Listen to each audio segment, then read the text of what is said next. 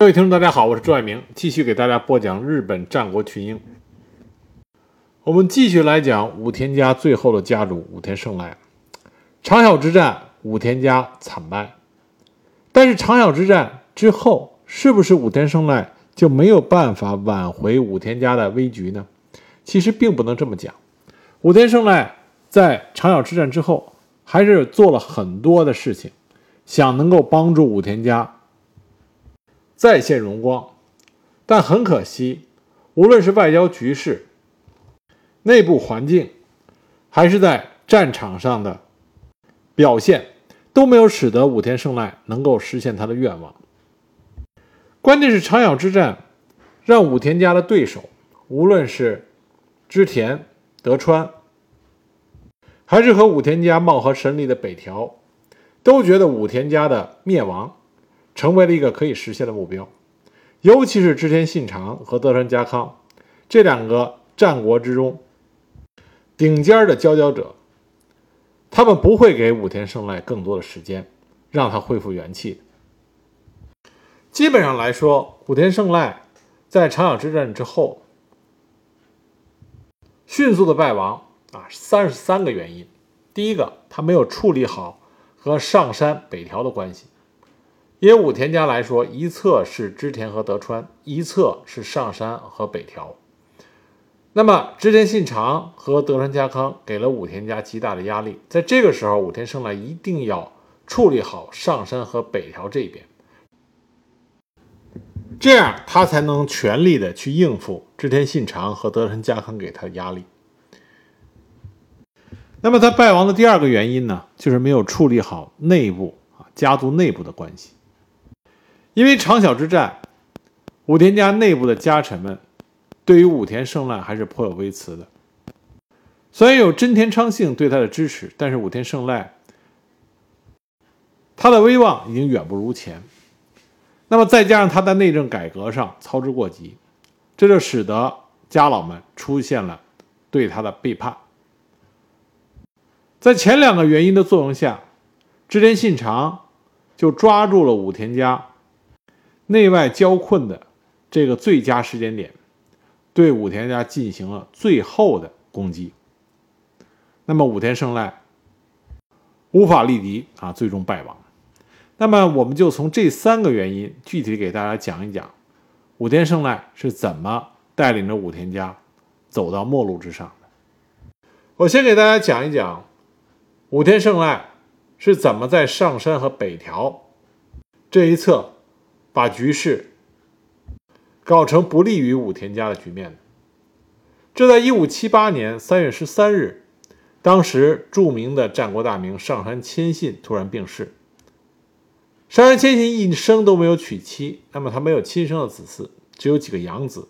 那么在这几个养子之中呢，又以上田长尾氏出身的上杉景胜与关东北条家出身的上杉景虎两人最受上杉谦信的喜爱。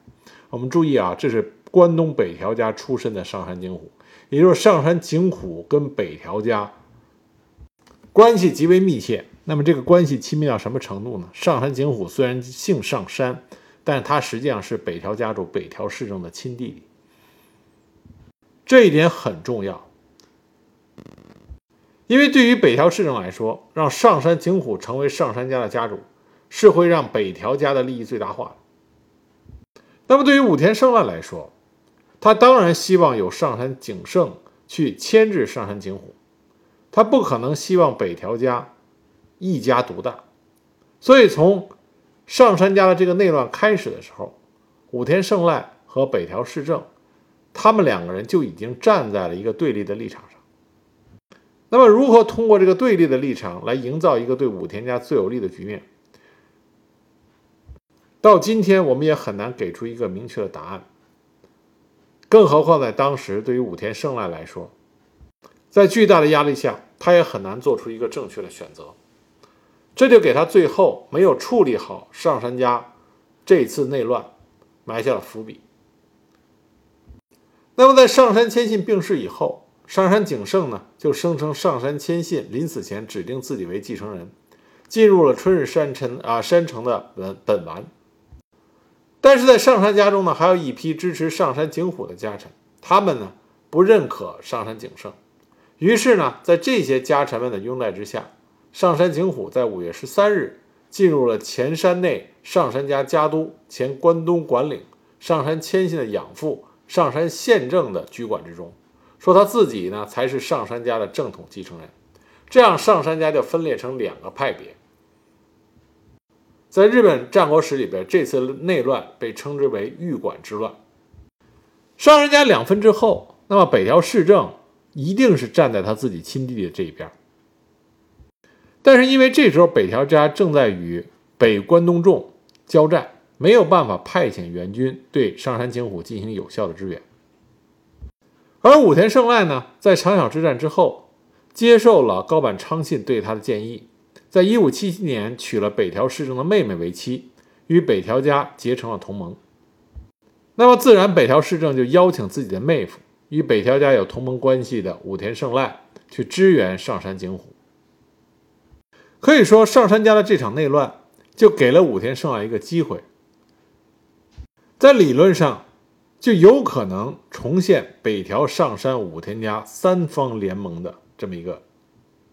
对武田家有利的结果，但这个结果里边呢，有一个奥妙的地方，就到底是应该武田胜赖、北条氏政和上杉景虎形成一个同盟呢，还是说由武田胜赖、北条氏政和上杉景胜、上杉景虎共同执政的上杉家这么一个联盟？这对武田胜赖来说，是一道非常难解的题。因为上杉景虎是北条氏政的亲弟弟，如果武田胜赖跟这亲哥俩结盟的话，那在这个盟约里边，谁强谁弱就一目了然了。因此，武田胜赖很明显的，他想选择另外一个选项，就是让上杉家保持双雄并立的局面。这样的话呢，说是三家同盟，实际上呢是四个人同盟。武田胜赖就有机会和上杉景胜一起来抗衡上杉景虎和北条氏政这亲哥俩。从后边来看，武田胜赖也是照这个方向在努力。他借着北条氏政的邀请，派自己的堂弟武田信丰作为先阵出阵了越后国。上杉景胜呢，一看武田军出阵越后国，他也慌了，因为如果上杉景虎和北条家、武田家联手的话。那么上杉景胜是完全没有抵抗之力的，所以上杉景胜赶快就派了使者前往武田军的阵中，向武田胜赖表达了和谈的意愿。武田胜赖说：“好啊，你要跟我和谈，那你把你的具体的条文发过来给我啊，写成正式的文书给我。”那么就在武田胜赖与上杉景胜和谈期间，武田信玄时代的武田四名臣中的最后一个人。就是高坂昌信病逝了。有一种说法呢，说如果高坂昌信没有病逝的话，他替武田胜赖出主意的话，武田胜赖可能后来在处理上杉家内乱的时候就不会出现那么大的问题。但历史是没有如果的。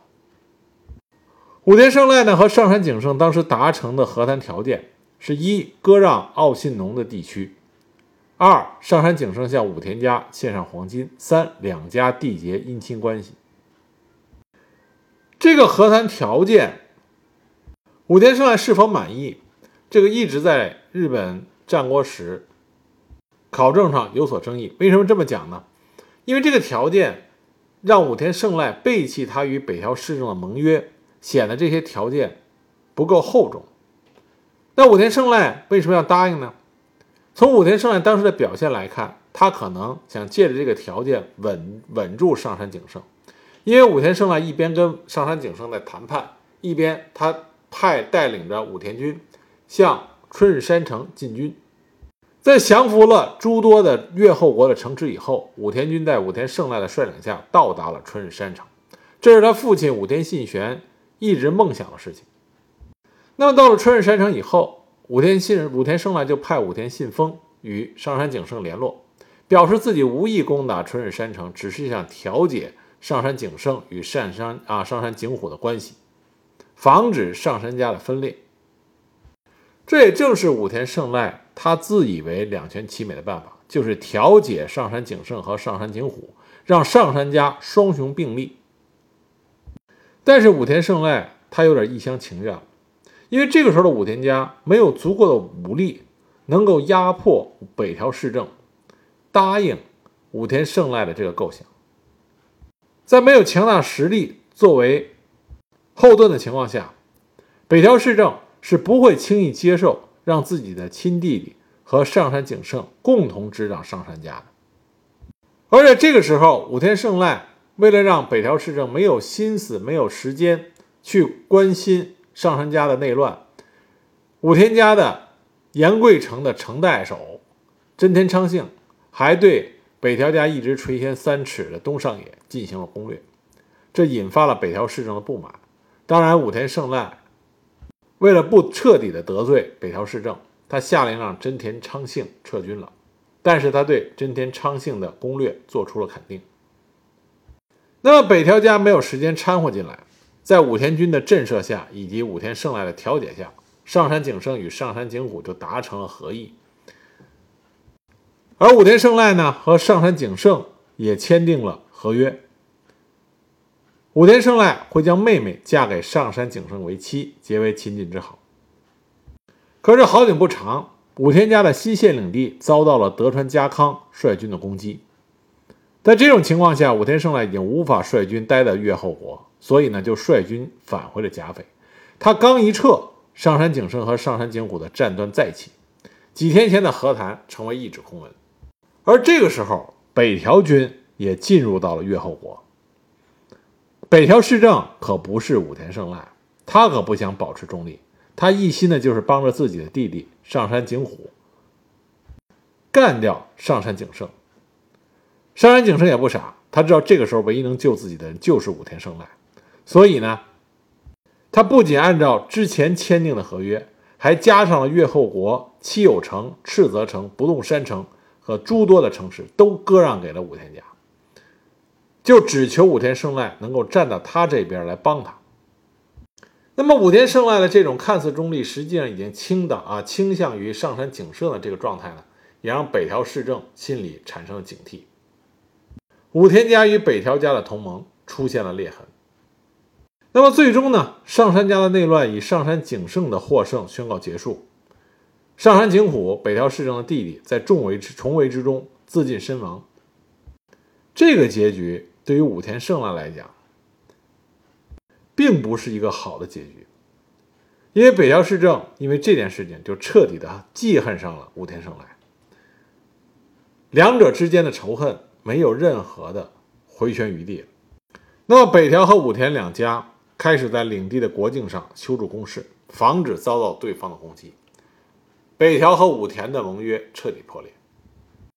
上杉家的这场内乱，就使得武田胜赖和上杉景胜结了盟，而北条家和德川家康缔结了同盟。跟德川家康缔结同盟，也就是和织田信长的结呃缔结了同盟。这个局面对于武田胜赖来说是极为不利的，因为上杉景胜他刚刚执掌上杉家，刚刚经历了内乱，上杉家元气大伤，能不能给武田胜赖带来应有的帮助，这要画一个大大的问号。我们再来说说武田胜赖，武田家内部出现的问题。关于武田家的败亡，有一种说法呢，说是甲斐的金山矿藏。出产大量的衰减，这就造成武田家不得不向外扩张，寻求出路。但是甲斐的金山的的确确出现了衰退，但是呢，并没有出现大规模的衰退。它大规模衰退到停产要到江户时代。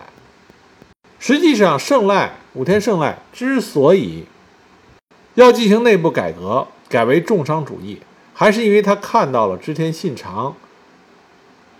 重视商业所带来的巨大的国力上的增强，所以武田胜赖呢觉得这个办法是一个好办法，他也想在武田家内部进行实施。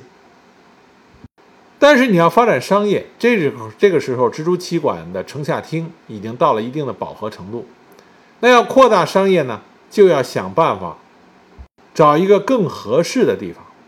所以武田胜赖接受了血山信君的建议。命令真田昌幸修筑新府城，要把整个重心从贾府改到新府，改迁主城。他选择的地域啊是非常好的，新府城所在的地方是平原，发展城下町的条件非常优厚。但是在日本战国时期，迁主城是一件很大的事情，很容易引起属下的不满以及反对。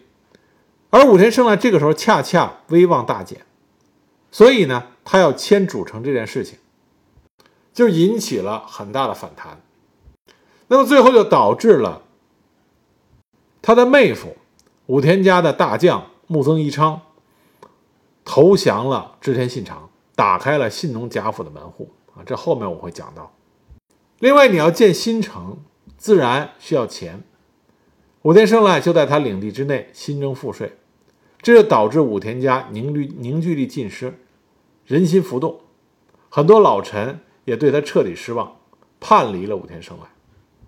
武田胜赖搞这些改革的本意是非常好的，他也看到了武田家只有通过改革才有可能与织田家抗衡，但他改革的步子过快，并且没有考虑到武田家当时内部的状况，他没有先去稳定人心，就直接进行这种改革。那么，在他还没有等到看到改革成效的时候，武田家就已经垮了。那么，在武田和北条同盟解体以后，武田胜赖和上杉景胜维持了同盟，他们就与织田家和北条家开战。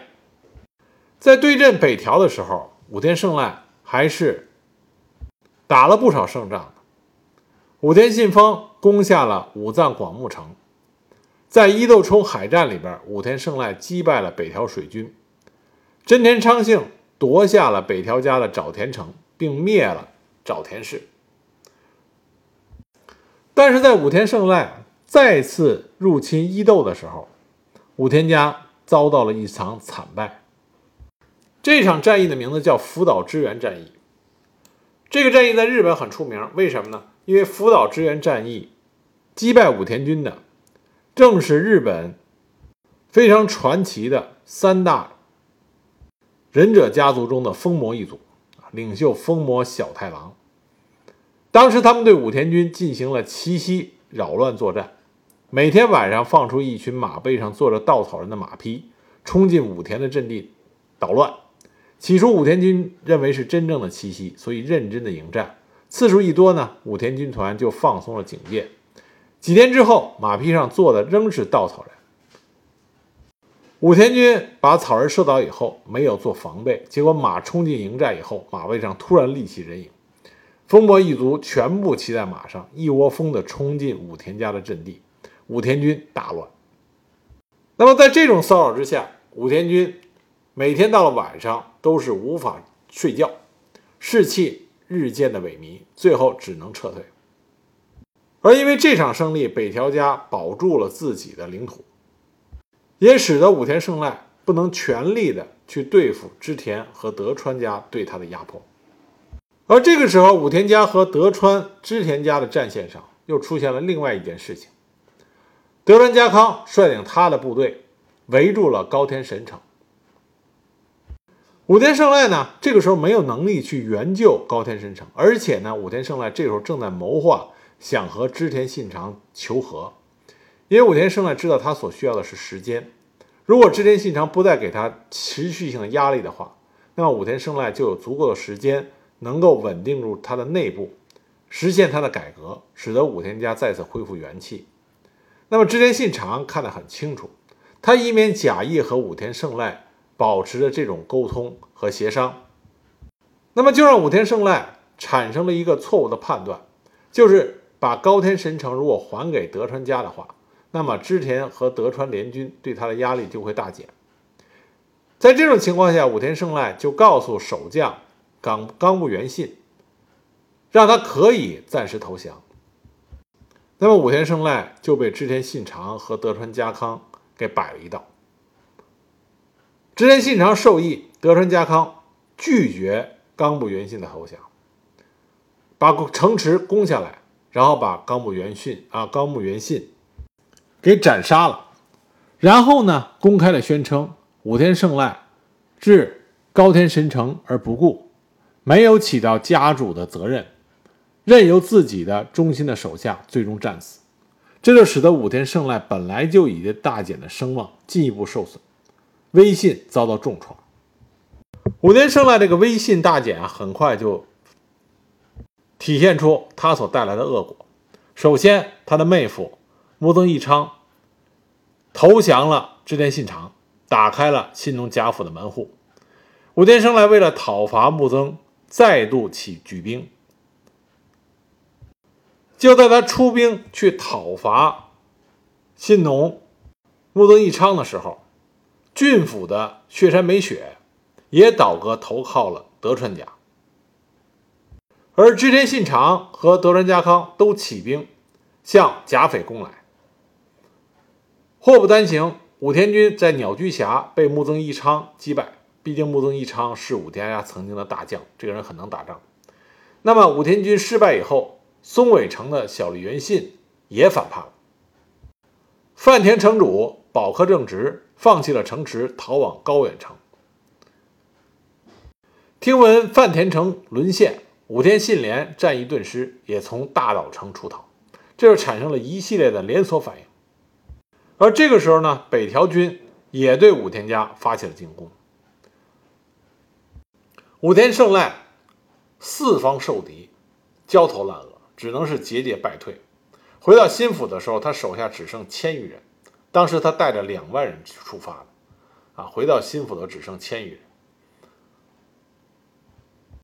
很快，织田德川的联军包围了高远城，将武田家的这座重镇高远城又给攻下来了啊！陷落，甲斐国内骚动。武田胜赖这个时候拒绝了真田家的邀请，放弃了新府，投奔小山田信茂的盐店城。而织田德川联军紧紧追赶，不料最后呢，小山田信茂也反叛了武田胜赖。武田胜赖只能再转往上野，部下相继逃散，最终众叛亲离的武田胜赖在天目山与自己的妻子和嫡长子武田信胜等人一起自杀身亡，享年三十七岁。武田家的嫡系到此就彻底灭亡了。武田胜赖带领着武田家迅速的败亡，他的原因实际上很复杂。主观上来讲，武田胜赖。他在意向和构想上没有大的问题，但是在具体实施上，他对时机的把握以及他自身的能力都有很大的不足，而他的对手又很强大。织田信长和德川家康都是那种能够抓住战机、抓住准确的时间点，做出最正确的判断的这种牛人。武田胜赖的确比他们要差了不止一筹。所以他想扳回劣势，重振武田家，是一个不可能完成的任务。不仅不可能完成，而且正是因为他有这种想法，一旦出现误差，那么崩塌的更快，像连锁反应一下，一下子曾经荣光万丈的武田家，迅速的变成了一片残垣断壁的废墟。所以说呢。武田胜赖在后世的评价里，刚开始很长的一段时间，都说他是败家子。但是客观的评价呢，我们只能说武田胜赖他没有那个能力去应对他父亲武田信玄给他留下的这个局面，这才是导致了武田家彻底的毁灭。